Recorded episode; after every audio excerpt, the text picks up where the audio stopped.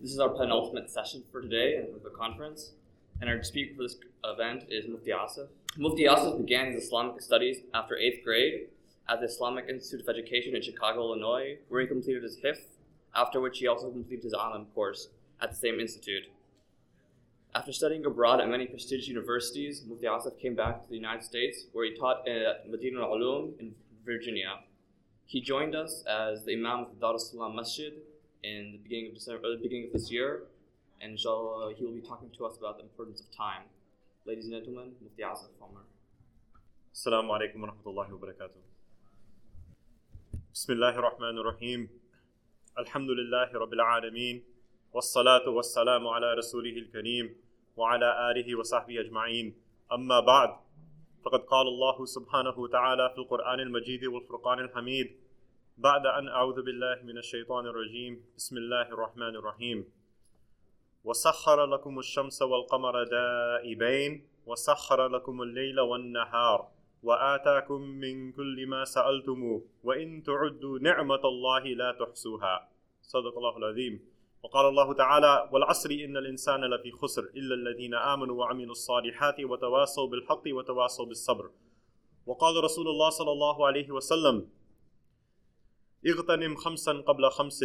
شبابك قبل هرمك وصحتك قبل سقمك وغناك قبل فقرك وفراغك قبل شغلك وحياتك قبل موتك.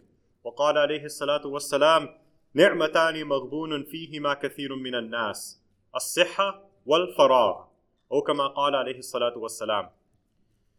My dear respected brothers and sisters, there's a famous phrase which you all know, and that phrase is time is money. Or time is gold. Now, if you ask different people as to what is the value of time, different people will, will, evaluate time in a different way. You will get different answers from different people. For example, time in the eyes of a farmer may mean crop. Time in the eyes of a student may mean knowledge. The bottom line here is that every person realizes that time is the most important thing that one has. In the words of Hassan al-Basri rahmatullahi one of the most famous of the tabi'een, rahmatullahi alayhim, he says that man is made up of time. In his words, he said, Yabna Adam innama anta ayyam, that, oh man, you are but time. And then he goes on to say that, إِذَا ذَهَبَ يَوْمٌ ذَهَبَ بَعْدُكَ That, with, with the passing of each and every day, a part of you leaves you. A part of you leaves you. And to emphasize this very point, Allah subhanahu wa ta'ala himself took an oath in the Holy Quran. He said, Wal Asr, by the oath of time. Now, Allah subhanahu wa ta'ala has granted us with so many ni'mas, so many blessings. And to emphasize this point, Allah subhanahu wa ta'ala said, وَإِن تُعُدُّ نِعْمَةَ اللَّهِ لَا تُحْسُوهَا That if you were to, to try to count the blessings that Allah subhanahu, wa ta'ala, Allah subhanahu wa ta'ala had bestowed us with, then we will not be able to do so. Now, prior to this part of the verse, Allah subhanahu wa ta'ala speaks about the ni'mah of time. Allah says, وَسَخَرَ لَكُمُ الشَّمْسَ وَالْقَمَرَ دَائِبَيْنِ وَسَخَرَ لَكُمُ اللَّيْلَ وَالنَّهَارِ That Allah subhanahu wa ta'ala has subjugated for you the sun and the moon. That He has changed for you the sun and the moon daily. And also, وَسَخَرَ لَكُمُ اللَّيْلَ وَالنَّهَارِ He has alternated for you the night and the day. These are the ways why? By which we measure time. These are the ways by which we measure time. So, Allah subhanahu wa ta'ala has given us what we have asked for. For example, He says, وَآتَاكُم مِّن كُلِّ مَا سَأَلْتُمُوهُ And then He goes on to say, وَإِن تُعُدُّ نِعْمَةَ اللَّهِ لَا تُحْسُوهَا So, one of the greatest, bou- the greatest bounties that we have been blessed with is time. And there are certain things that also wait for no one, and one of these is time. So Allah subhanahu wa ta'ala has said, wal asr. But if you look in the Quran, not only has Allah subhanahu wa ta'ala given an oath on time as a whole, but Allah subhanahu wa ta'ala has also given an oath on various parts of time. For emphasis, for example, Allah subhanahu wa ta'ala has said, وَاللَّيْلِ إِذَا عَسْعَسْ وَالصُّبْحِ إِذَا تَنَفَّسْ That by the oath of the night and the day. By the night, when it arrives, by the oath of dawn, when it breaks. And وَالضُّحَى By the oath of the mid-morning, etc. So Allah subhanahu wa ta'ala has placed an emphasis upon different parts of time for what reason? For the reason of emphasis, ta'qeed. He has put ta'qeed on the ni'mah of time. And Allah subhanahu wa ta'ala has reported has repeatedly taken these oaths to give importance to this that depending on how we spend our time, our future will be fashioned according to that. Depending on how we choose to use time, our fashion will be uh, our, our future will be sorry fashioned according to that. So, respected brothers and sisters, this is why Rasulullah has said in the hadith that we should value five things before five. Value five things before five occur. And among these things are faragaka qabla shuklik. That value your free time before you become engaged in responsibilities. And then also was shababaka qabla haramik. Value your youth before old age arrives. So youth is also one of those things that once it departs, then it will never return. A poet once said to emphasize this point that the walla shababika allam yakun that my youth has departed, but it went so quickly as if it never existed. And then he goes on to say, Waja'a mashibika allam yazal. Subhanallah, that my old age arrives as if this is going to remain forever. He put it in a very beautiful way in poetry. Because once you become old, then you remain old. You can't go back to youth. No matter how wealthy you are, we can't purchase, we can't purchase youth. You can't uh, purchase a time machine. There's no such thing as a time machine, right? So, shababaka qabla haramik, wasihhataka qabla saqamik. Value health before your sickness. It is said that good health is actually a crown placed on the heads of those who are healthy. And it is only the sick that realize this. It is only the sick that realize this. You know, sometimes they say that a man spends his entire life in acquiring wealth. And when he gets this wealth, then by that time, he, is, he has reached old age. So what he does is that he uses this wealth to try to acquire his good health back, but then this is never achieved. Once you're old, then you remain old, and you get closer to the grave. So, value your health before your sickness. And also value your life before we pass away. And to emphasize this point, also, I wanted to mention a story that was mentioned by my, my ustad, uh, Sheikh Muhammad Abbas Umar from South Africa. It's a very beautiful story, mashallah. He says that there were once a group of friends who came to the big city from a village, and they said that, let us look for the tallest building in this town. So, subhanAllah, they found a building which is 60 stories high a building that they've never seen before. They came from a village in which the buildings are just about two or three stories maximum. They have never seen a, a skyscraper which is 60 stories high. So they say, Subhanallah, we would like to stay in this building while we visit the big city.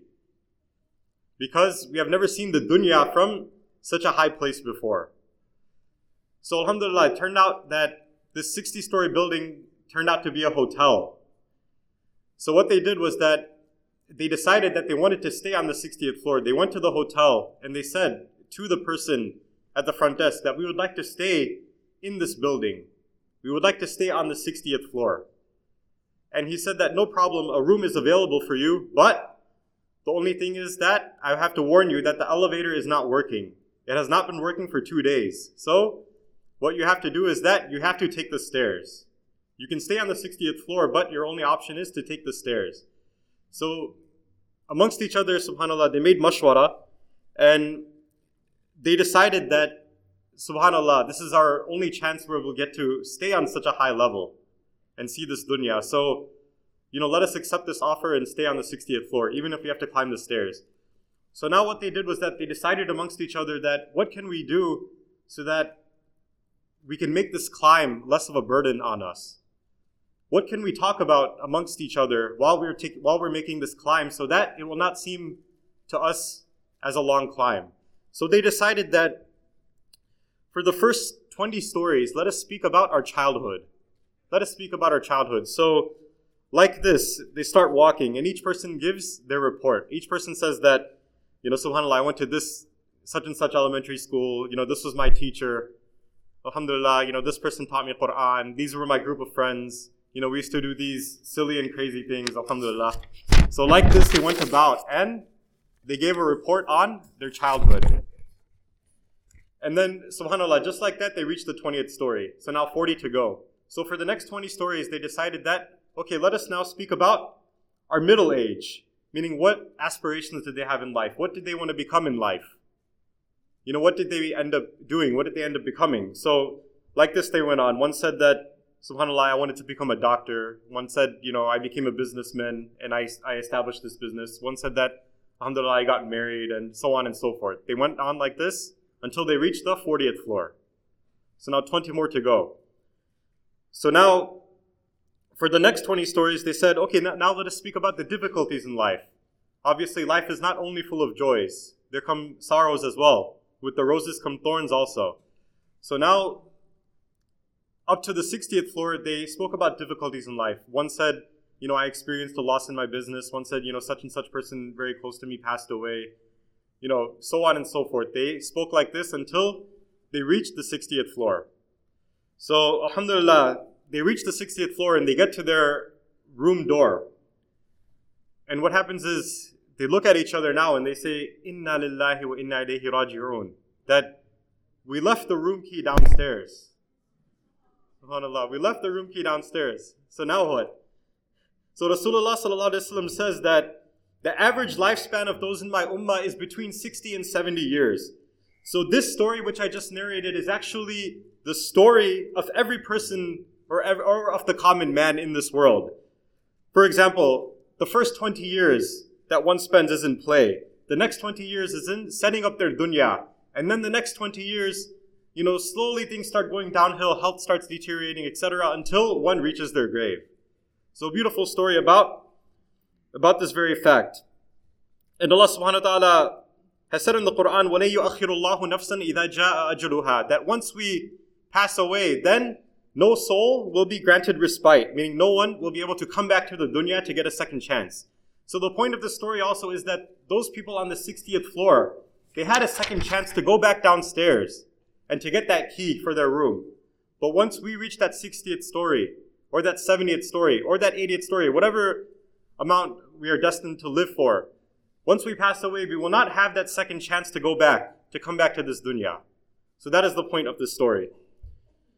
And Allah subhanahu wa ta'ala gave us a chance. And over and over again, He took an oath in the Holy Quran, wal asr, and wal duha, etc., etc. All of these things regarding time to put emphasis on this fact. And not only that, Allah subhanahu wa ta'ala has given us constant reminders in the Holy Quran about the previous nations that failed before us, so that we do not fall into the same trap and we do not fail. So, only Allah subhanahu wa ta'ala knows how much time each and every one of us have left. So either we will use this ni'mah for our benefit or we will use it as a loss. As it said in the in the other hadith that ni'matani maghbunun uh, sorry ni'matani maghbunun fihima kathir min nas as-siha wal farag that there are two blessings in which many people incur a loss and they are health and free time. So these two hadith which I mentioned are very similar to each other in this very fact. So, wal asr, innal insana lafi khusr, that verily man is in a loss. Now, regarding man, Allah subhanahu wa ta'ala has said, وَلَقَدْ كَرَّمْنَا بَنِي Adam. That we have surely honored man. Allah subhanahu wa ta'ala has given insan such a lofty status, the highest status of all creation. So the potential is there for great success of insan, but the potential is there for great loss as well. And we are the only creation, insan is the only creation that has given, been given the choice from Allah subhanahu wa ta'ala to either obey or disobey. It is said in the Quran, تُسَبِّحُ لَهُ السَّمَاوَاتُ السَّبْعُ وَالْأَرْضُ وَمَنْ فِيهِنْ وَإِن مِّن شَيْءٍ إِلَّا يُسَبِّحُ بِحَمْدِهِ That the seven heavens and the earth and all that is within them, they glorify and praise Allah. Everything that is within glorifies and praises Allah. Everything is engaged in the glorification and praising Allah subhanahu wa ta'ala. And the only creation that has been given the choice to obey or disobey is insan. So, according, if one obeys the commandments of Allah subhanahu wa ta'ala, and if one stays firm in that, then it is possible for one to become the highest in level of daraja from all of creation. It is said that Allah subhanahu wa ta'ala put two basic features in angels. And it is said that Allah subhanahu wa ta'ala two, put, put two basic features in animals. So, the two features that have been put in angels are aql, which is understanding, and Also, ruhaniya. And what is ruhaniya? Ruhaniya is spirituality. And the two characteristics that have been put in animals are nafsaniya, which is self, want, and khashi'at, which is desire. So Allah subhanahu wa ta'ala has given insan a bit of both qualities. Some angelic qualities as well as the qualities given to angels. So if insan allows the angelic qualities to dominate him, so then yani if insan allows his spiritual self to be enhanced, and if insan uses his aql in the right way, in the right manner, then it is possible to reach a level which is even higher than the level of the angels. Because Allah subhanahu wa ta'ala says in the Quran, إِنَّ الَّذِينَ آمَنُوا وَعَمِلُوا الصَّالِحَاتِ أُولَٰئِكَ هُمْ خَيْرُ الْبَرِيَّةِ That those who believe and do good deeds, أُولَٰئِكَ هُمْ خَيْرُ الْبَرِيَّةِ That it's possible for them, أُولَٰئِكَ هُمْ خَيْرُ الْبَرِيَّةِ Meaning that to reach the highest level of creation. And angels are also included in the creation. So, if one does these good deeds, it is possible they can reach the highest of levels. However, if one allows the characteristics given to animals to override him, then that person stoops so low that he will be worse off than animals. Allah subhanahu wa ta'ala says, أَفَرَأَيْتَ مَنِ اتَّخَذَ إِلَهَهُ هَوَىٰ That, what about those people who have adopted their desires as their deities? Allah subhanahu wa ta'ala says about them that, إِنْهُمْ إِلَّا كَالْأَنْعَامِ That they are like animals. Then he says, Balhum adal. Rather, they are worse than animals. May Allah subhanahu protect us from that. Because when animals have their qualities, at least, at the minimum, at least they are still engaged in the worship of Allah subhanahu wa ta'ala. As we said, we read that ayah, that they are still engaged in the glorification and praises of Allah subhanahu wa ta'ala. But insan has been given that choice. So if we have those qualities to, to override us, and at the same time we're not praising and glorifying Allah subhanahu wa ta'ala, then we will be worse off than even animals. So may Allah protect us from that. So this time we have been given is something very important and it will never return to us once we pass away and we must take advantage of it. So now that we have uh, covered some points with regards to the importance of time, what are some things we can do to gain barakah in our time? What are some things we can do? What are some things that we can easily implement into our daily lives for this cause? So I wanted to mention to you seven things that we can do if we practice these, and inshallah, we will get more barakah in our lives and in our time, inshallah. Seven things that we can implement daily, and we can do these easily. So the first thing that I wanted to mention is being firm in our farad duties. Being firm in our farad duties, our fara'id. Now, being firm in all of that which Allah subhanahu wa ta'ala has made obligatory upon us. For example, salah, and that's usually the big one. Unfortunately, you know, a lot of people are lax in this. We all know that Allah subhanahu wa ta'ala has made the five times daily salah obligatory upon us in their respective times. Some people are lax about this and they delay their salah. They, they say, oh, we'll make qada later on. But this is an obligation from Allah subhanahu wa ta'ala. Our Creator has made this obligatory upon us. It's one of the fundamental beliefs of Islam, one of the pillars of Islam. So, so one thing about, you know, I wanted to make this a bit relevant to students as much as possible since you know we're at the conference here. When it comes time for us to choose you know for students to choose their schedules their scheduling for their semesters etc we should plan this in advance and keep in mind that time of the year. We should keep in mind the salah timings. And we should try to make our schedules in accordance to the salah timings meaning we should try to schedule our classes around the salah so that we do not miss them and we should try to make sure that we have some kind of break in between our classes where we can pray our salah on time. You know, our teachers always used to say that once someone establishes their salah, their five daily salah on time in their respective times, then they will see that barakah in their life. Everything else in their life will get easier. Everything else in their life will get easier. Just as when we pass away, the first thing on the day of judgment that we will be questioned on by Allah subhanahu wa ta'ala is our salah the first thing we'll be questioned on is our salah. And if one passes that test on the day of judgment, everything afterwards will become easier. And if we fail that test, then things will become more difficult on that day. Similarly, our teachers used to say that in this life also, once we establish our salah and we stay firm upon it in their respective times, then you will see that barakah and things will become much easier. So, if we do not even do the farad acts, if we do not emphasize these things, then how, how do we expect to do more? How do we expect to make dua to Allah subhanahu wa ta'ala and ask Him for anything that we want while we ourselves are not even fulfilling our basic duties which are made obligatory upon us? So establish your daily salah and of course the other fara'id duties. For example, Sawm in Ramadan. And those of us who are working, earning a halal income and consuming halal food, etc. All of these things, we have to do these things in order to gain that barakah in our lives. So that's number one. Sticking to the faraid duties and being firm in them. That's number one. Number two is leaving the haram and leaving the sins. That's number two. Now, how can we do this? This is, of course, something which is also a duty upon us. But unfortunately, due to the weakness of our hearts, we are tempted to do things which are prohibited and are disliked. When it comes to things which are makruh or which are impermissible, especially makruh, we always say that, oh, it's just makruh. You know, it's not, it's not haram, it's only, it's only makruh.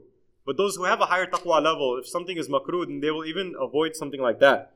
So, the only way for our hearts to get stronger is to attain more taqwa. And how do we attain more taqwa? How do we get to a higher level? Obviously, this is not something which happens overnight.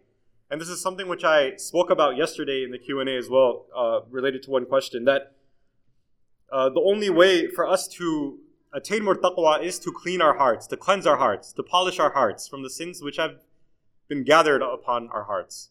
And the only way we can do this is by doing two things. One is dhikr of Allah subhanahu wa ta'ala, and the other thing is making tawbah and making istighfar. If we do these two things, inshallah, our hearts will be cleansed. So istighfar is something we should take time to do every day. On our schedules, you know, after for example, after Isha, we should just take a few minutes to make istighfar every day. Rasulullah himself said that one should turn to Allah subhanahu wa ta'ala in repentance as I myself turn to re- turn into uh, turn to repentance to Allah subhanahu wa ta'ala 100 times daily. Subhanallah.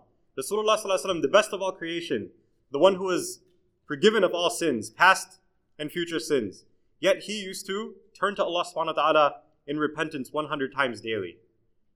So we have absolutely no excuse to leave this out. Allah subhanahu wa ta'ala says, Inna Allah yuhibbu tawabin wa yuhibbu mutatahirin. That indeed Allah subhanahu wa ta'ala loves those who repent and yuhibbu mutatahirin. He loves those who purify themselves. They purify them, their hearts from sins. So when one has committed a sin and is truly sorry and realizes that what they have done is wrong, then alhamdulillah, this is a very good sign. It is a sign that they are you know, getting to that level of balancing out fear and hope. Meaning fear of the punishment of Allah subhanahu wa ta'ala and the hope that Allah subhanahu wa ta'ala will have mercy upon them and forgive them. So, and regarding this, Umar radiallahu ta'ala who once gave a very beautiful statement regarding the balance of fear and hope. He said that if it is announced on the day of judgment that only one person is to enter Jannah, I would have hope that this person is me. And if it is announced that only one person is to enter the hellfire, then I would have fear that it is me. Subhanallah. Such a beautiful statement from Umar radiallahu ta'ala anhu. So, Allah subhanahu wa ta'ala knows that we are weak and that we have our shortcomings, but the opportunity is there. He is waiting for us to turn to Him in repentance. Allah subhanahu wa ta'ala has commanded us, Ya ayyuhalladhina amanu tubu ila Allahi tawbatan nasuha. That, O you who believe, turn to Allah subhanahu wa ta'ala in repentance with a sincere repentance. So Abu Hurairah radiallahu anhu reported that Rasulullah said, by the one by the one in whose hand my life is, if you had not sinned, then Allah subhanahu wa ta'ala would have removed you. He would have removed you and brought in other people who did commit wrong sin, who, who did commit wrong actions, and asked for forgiveness after committing these wrong actions. Subhanallah. This hadith shows that Allah subhanahu wa ta'ala knows that we are weak, but He is there waiting for us he is there waiting for us to turn to Him in repentance and to be sincere in our tawbah and sincere in our istighfar so that we may ask Him for forgiveness and so that He will forgive us. So it is just up to us to turn to Him and to ask Him for forgiveness. And the second thing uh, to cleanse the heart, which I mentioned, is the dhikr of Allah subhanahu wa ta'ala. Remembering Allah subhanahu wa ta'ala. Abu Darda radiallahu anhu said regarding dhikr that for everything there is a polish, and the polish for the heart is the remembrance of Allah subhanahu wa ta'ala, the dhikr of Allah. If one if one does not remember Allah subhanahu wa ta'ala often, then the person's heart will become rusty in accordance to how neglectful that person is. And when this rust accumulates on the heart, what happens? Then it no longer recognizes things as they are, which is something very, very dangerous. And the heart becomes blackened. And when this occurs, then it corrupts the heart's recognition of things. The heart's recognition of things becomes corrupt. Then the heart does not accept the truth and it does not reject falsehood also. And they say that this is the greatest calamity that could strike the heart. May Allah protect us from that. So dhikr is something we do not need wudu for even, something very easy that we can do. And as I mentioned yesterday in the Q&A session that uh, re- for relevant to students, you know, as we're walking around campus, class to class, etc., you know, we can make the dhikr of Allah subhanahu wa ta'ala, subhanallah, alhamdulillah, Allahu Akbar to ourselves. This is something that if we constantly engage ourselves in the dhikr of Allah, we will always be remembering Allah in our hearts. And that in itself will make someone mindful. It will remind them that Allah subhanahu wa ta'ala is the one who is watching us. It will, you know, create that feeling in their heart. If they are tempted to do something, inshallah, it will, you know, help them and prevent them from uh, fulfilling their desires and, you know, and doing things which are haram. So having this remembrance of Allah subhanahu wa ta'ala is something which is very, very important. If we do these things, then inshallah the hearts will get polished. So that's the second thing. The third thing that we can do is that before any of the good actions that we do, we must have the proper niyyah. We must have the proper intention. Intention is something which is very, very, very important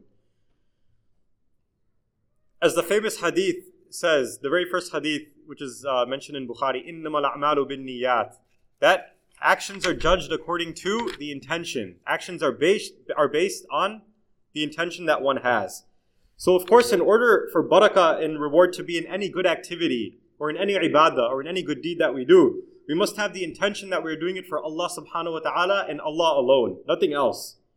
Remember that Allah is the provider. we need Him. He is not the one that needs us. And if one intends their act for showing off, or if one intends to do their act for the sake of gaining material wealth or for gaining something else for themselves, then in that case, we have just wasted time. Not only will that deed not count as, as a good deed, but one will, one will get a sin for, you know, making the intention for doing that deed other than for the sake of Allah. So making niyyah, making intention, and having that firm intention is something very important that we must do. That, that will put barakah in the entire act that one will do. That's number three. Number four is saying Bismillah before doing any good deeds and saying the different du'as that, that Rasulullah has prescribed for us. And this is something very, very easy, yet something that we always forget to do. Now, as we all know, subhanAllah, that Islam is a complete way of life. Islam is a complete way of life. And Rasulullah taught us everything. Not just ibadat, but he taught us mu'amalat. He taught us not only the things, huququllah, the rights of Allah subhanahu wa ta'ala, but hukukul ibad as well, how to conduct ourselves with others, the rights of others, etc. He taught us everything. He even taught us how to answer the call of nature properly, etc. All of these things were taught by Rasulullah sallallahu wasallam. And there are many du'as that Rasulullah taught us, which we can implement in our daily lives. Things that are very easy for us to say. For example, du'a when waking up, du'a when entering the bathroom, du'a when exiting the bathroom, du'a before eating, du'a after eating, dua before sleeping. So many du'as that we can implement in our daily lives. And the reason Rasulullah taught us these du'as is so that we have that, again, we have that remembrance of Allah subhanahu wa ta'ala throughout our day, throughout our daily lives. These are things that we do in our daily lives. And with these du'as, inshallah, we can, you know, for the sake of gaining barakah and also remembering Allah, the du'as are there. And this takes us back to the second point of making dhikr of Allah subhanahu wa ta'ala. This is something that will put barakah into our daily lives. Related to this point is also following the sunnah of Rasulullah with these daily activities.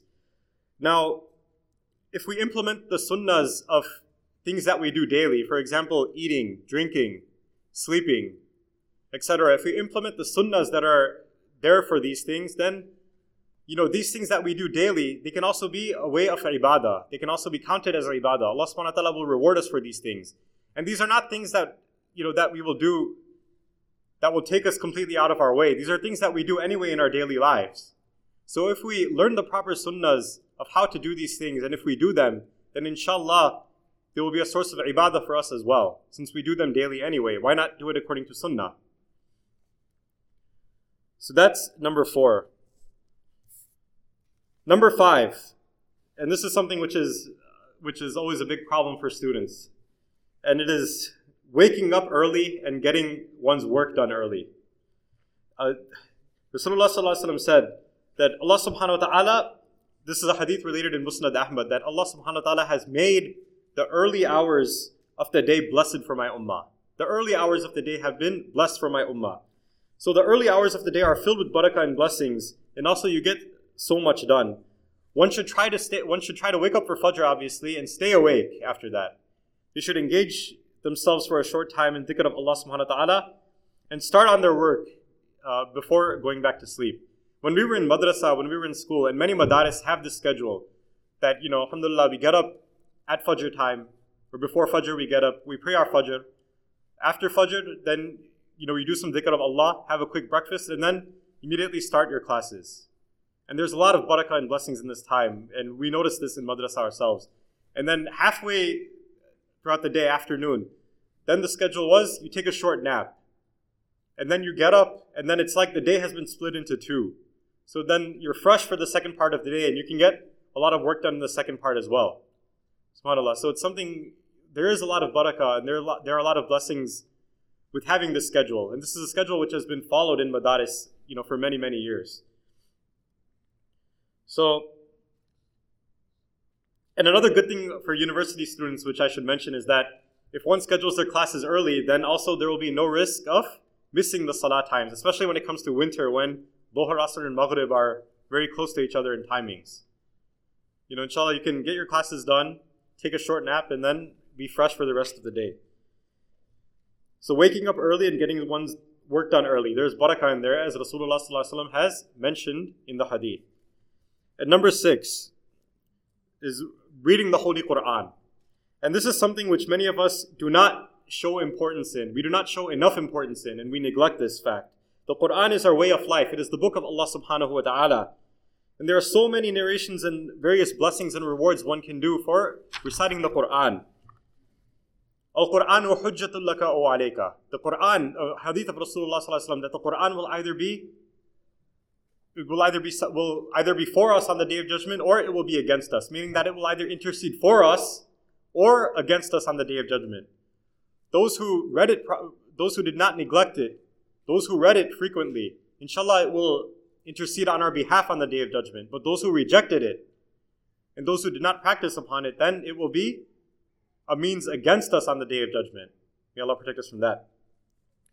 And so many ahadith have mentioned the rewards of not reading the Quran as a whole, but just even reading certain verses and certain surahs of the Holy Quran. For example, the surah which emphasizes Tawheed, Surah Ikhlas, one of the shortest surahs in the Quran, Qul Allahu Allahu samad. That surah, there have been many hadith mentioning that reading Surah Ikhlas, one gets the reward of reading one third of the whole Quran just by reading that surah. Subhanallah. And Surah Mulk, for example, is also a protection from the punishment of the grave, and it will also be a means of intercession on the day of judgment, just like Surah Sajda. And also, Ayatul Kursi, for example, offers protection. Surah Kahf and Jum'ah. Surah Waqiyah to, uh, so that one is provided rizq in the, in the dunya. There are so many surahs which have different virtues that we must take advantage of. So, and again, like I said, these are just single surahs and single verses of the Holy Quran. Imagine the barakah in the entire Holy Quran. It's unfortunate that you know we make time to read other magazines and other novels, other books, but when it comes to the Holy Quran, it just sits there in our closets gathering dust. We must take it out of our closets and establish a connection with the book of Allah subhanahu wa ta'ala and at least dedicate a few minutes daily to it. Read a few pages, as much as we can daily, even if it's a few pages. Just take out 10, 15 minutes of your schedule. Try to make a daily schedule and, you know, Make a certain time that, okay, I will dedicate this time just to the Quran. We live in an era of ever changing technology. You know, we have, subhanAllah, we have flat screens, Xboxes, iPhones, and iPads, internet. All of these things are around. And many of these things have become sources of time wasters for us. So if we just take a few minutes out of our day to read the Holy Quran, if we take ourselves away from these from these uh, different things daily and just you know dedicate it for the Holy Quran, then inshallah we will gain that barakah and, and that blessing in our lives. As Allah subhanahu wa ta'ala says, وَهَذَا كِتَابٌ أَنزَلْنَاهُ مُبَارَكٌ That this is a book which we have sent down bringing blessings. So this book of Allah subhanahu wa ta'ala has been a book brought down containing blessings. It is just up to us to read this Quran so that we may gain these blessings. Inshallah. And the seventh thing that I wanted to say, the seventh and final thing I wanted to mention is making dua and making shukr to Allah subhanahu wa ta'ala daily. Allah subhanahu wa ta'ala says, وقال ربكم ادعوني استجب لكم إن الذين يستكبرون عن عبادتي سيدخلون جهنم داخلين that your Rabb says, Supplicate to me, and I shall answer you. Verily, those who are too proud to worship me shall soon enter the hellfire in humiliation. And the hadith states, Ad-du'a'u mukhul ibadah. Rasulullah said, Ad-du'a'u mukhul ibadah. That dua is the essence of worship. Supplication is the essence of worship. So dua has been called the essence of ibadah for a couple of reasons. First one is that one has fulfilled their obligation to Allah subhanahu wa ta'ala by calling on Him, as it says in the verse which I just recited. Allah, Allah subhanahu wa ta'ala is saying, he's, he's telling us to call upon Him. So one has fulfilled that obligation by calling on Allah subhanahu wa ta'ala. And so obviously calling on Allah in itself is a worship. And also when calling on Allah, one has realized that only Allah subhanahu wa ta'ala can fulfill one's needs. It is only the power of Allah, only up to Allah to fulfill one's needs. So this person has full reliance on their Lord, and he, they have turned their attention to Allah subhanahu wa ta'ala, and asking dua to Allah is also a way for one to, you know, have humbleness, humility in front of Allah subhanahu wa ta'ala. And this is what they call mukhul ibadah, the essence of worship. So that's making dua, and also making shukr. Making shukr to Allah subhanahu wa ta'ala is something which is also necessary. Allah subhanahu wa ta'ala has said in the Quran, فَاذْكُرُونِي أَذْكُرْكُمْ وَاشْكُرُوا لِي وَلَا تَكْفُرُونَ That remember me, so I will remember you, and washkuruli, be thankful to me, وَلَا تَكْفُرُونَ and do not deny the favor, meaning do not deny the favors which I have bestowed upon you. And also, Allah subhanahu wa ta'ala says, لَإِن شَكَرْتُمْ لَأَزِيدَنَّكُمْ وَلَإِن كَفَرْتُمْ إِنَّ عَذَابِي لَشَدِيدٌ That if you show gratitude, meaning for the many favors bestowed upon you, then I will definitely grant you more. If you show gratitude, then I will grant you more. And if you are ungrateful, then indeed my punishment is severe. So, we have been blessed with so many things. It is our duty to show humility to Allah subhanahu wa ta'ala. Allah is the one who has provided us, and He is the one who can take it away from us in an instant. And I'll give you a couple of examples of this uh, quickly in a moment. But First, if we make shukr, as I said in the ayah, if one makes shukr, then Allah subhanahu wa ta'ala will bless us with, with even more. And there will be even more barakah and blessings in our lives. But if we do not, then there is a punishment. So, in the famous hadith, even showing how Rasulullah made shukr to Allah. Once when Rasulullah was standing in prayer for so long at night, his feet became swollen up. So Aisha radiallahu anha asked Rasulullah that, O Messenger of Allah, your past and your future sins have been forgiven. So why are you doing so much ibadah? Why are you exerting yourself by doing so much ibadah when your feet are getting swollen like this? So Rasulullah said that shall I not be a shall I not be a thankful slave? Shall I not be a thankful servant?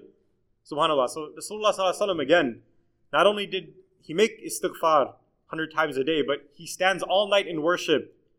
The one who is the greatest of creation, whose sins have been forgiven. He stands all night in worship also, worshipping to Allah subhanahu wa ta'ala, being thankful to him for everything that He has granted. So, another thing to mention that if we do not make shukr to Allah subhanahu wa ta'ala, then this is the goal of the shaitan. Shaitan has stated, there's a verse in the Quran that says, ثُمَّ لَآتِيَنَّهُم مِّن بَيْنِ أَيْدِيهِمْ وَمِنْ خَلْفِهِمْ وَعَنْ أَيْمَانِهِمْ وَعَنْ شَمَائِلِهِمْ وَلَا تَجِدُ أَكْثَرُهُمْ شَاكِرِينَ These are the words of shaitan when he says that in order to mislead them, I will approach them from the front, from their backs, from their right, and from their left. And you and you, meaning Allah subhanahu wa ta'ala, will not find most of them to be thankful to you. So this is the goal of the shaitan. The way that shaitan makes people disbelieve is by being ungrateful to Allah subhanahu wa ta'ala. So we must make shukr.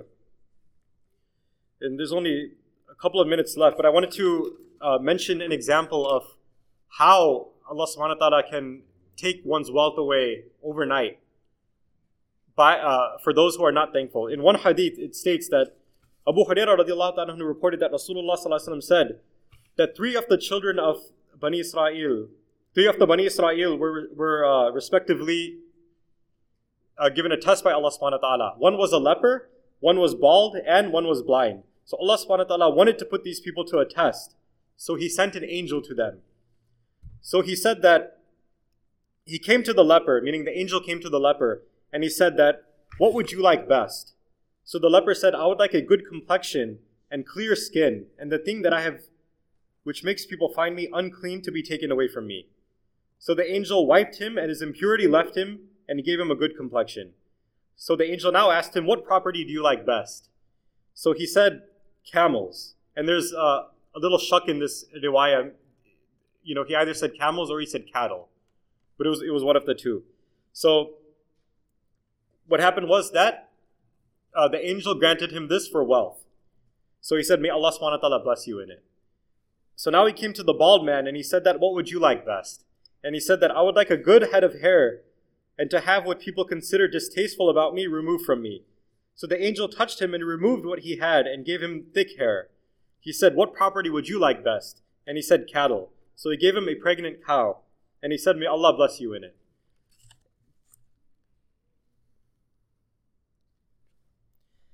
Then he went to the blind man and he said, What would you like best? And he said that, that Allah subhanahu wa ta'ala returned my sight to me so that I can see the people. So he touched him and, he, and Allah returned his sight to him. So then he said, What property would you like best? And he said, Sheep. So, so he gave him a pregnant sheep. Now, what happened was all of these animals gave birth and they produced offspring. The one, one of them had a valley full of camels, one had a valley full of cattle, and the other had a valley full of sheep. So they produced so many, subhanAllah. Then, now what happened was Allah subhanahu wa ta'ala wanted to test them. So the angel came back in the form that they used to be in. So he came, the angel uh, came to the leper in the form of a leper, the one who used to be a leper. He came to the uh, that person in the form of a leper, and he said, "I am a poor man who has lost uh, his means on his journey. Today I can seek none but Allah and then you. I ask you by the one who gave you a good complexion and good skin and property for a, for just one camel, so that I can complete my journey. Just one camel." So he said, "I have many obligations." He said, I seem to recognize you. Were you not a leper that people found unclean and poor, and then Allah was generous to you? He said, I inherited this property, elder son from elder son. Meaning he lied about that. So he said, if you are if you are a liar in your claim, may Allah return you as you were. And now he went to the bald man in his own form and appearance, and he said to him the same as he had to the leper, and he replied to him the same way. He said, If you are a liar, may Allah return you as you were. Then he went to the blind man in his own form and appearance, and he said to him, I am a poor man who has lost his means on a journey. Today I can seek none but, but Allah and then you. I ask you by the one who returned your eyesight to you, for just one sheep so I can complete my journey. So the blind man said, I was blind and Allah restored my sight to me. So take what you want and leave what you want. By Allah, I will not be hard on you about anything which you take. For Allah, the, for Allah subhanahu wa ta'ala is the one who gave me back my eyesight. Subhanallah. So the angel said, Keep your property. Allah subhanahu wa ta'ala has tested you and you have passed your test. Allah is pleased with you and He is angry with your companions. So the other two who lied, they were returned to their old form. They were granted so much by Allah subhanahu wa ta'ala, so many blessings, but what happened was they became arrogant. They did not have that recognition that Allah subhanahu wa ta'ala is the one who blessed them with everything. And Allah subhanahu wa ta'ala tested them and took that away from them for not being grateful to Him. So we must have that shukr. And we must be thankful to Allah subhanahu wa ta'ala. And I'd like to end, uh, my time is up, but I'd like to end just by, by one saying, and that is the advice regarding this point, the advice of Luqman alayhi salam to his son, Luqman the wise. In the Quran it says, ولقد آتينا لقمان الحكمة أن يشكر لله ومن يشكر فإنما يشكر لنفسه ومن كفر فإن الله غني حميد that Luqman السلام, said to his son, and whoever is grateful is grateful for the benefit of himself. And whoever denies Allah's favors, then Allah is free of need and he, and Allah subhanahu wa ta'ala is praiseworthy. So if we're not thankful to Allah subhanahu wa ta'ala, it's not going to matter to Allah. Allah subhanahu wa ta'ala can do as He wills. It's to the benefit of ourselves that we are thankful to Allah. So these were seven points, inshallah, that if we follow these, very easy things to do, very simple things to do, and we just have to take a few minutes for many of them per day. If we follow these things, inshallah, we will put more barakah in the time that we have. And inshallah, it will be a means of reward and blessings for the hereafter, inshallah. So may Allah subhanahu wa ta'ala give us the ability to practice upon these things and take advantage of all of the blessings that Allah subhanahu wa ta'ala has uh, to offer for us. واخر دعوانا الحمد لله رب العالمين سبحان الله وبحمده سبحانك اللهم وبحمدك نشهد ان لا اله الا انت نستغفرك ونتوب اليك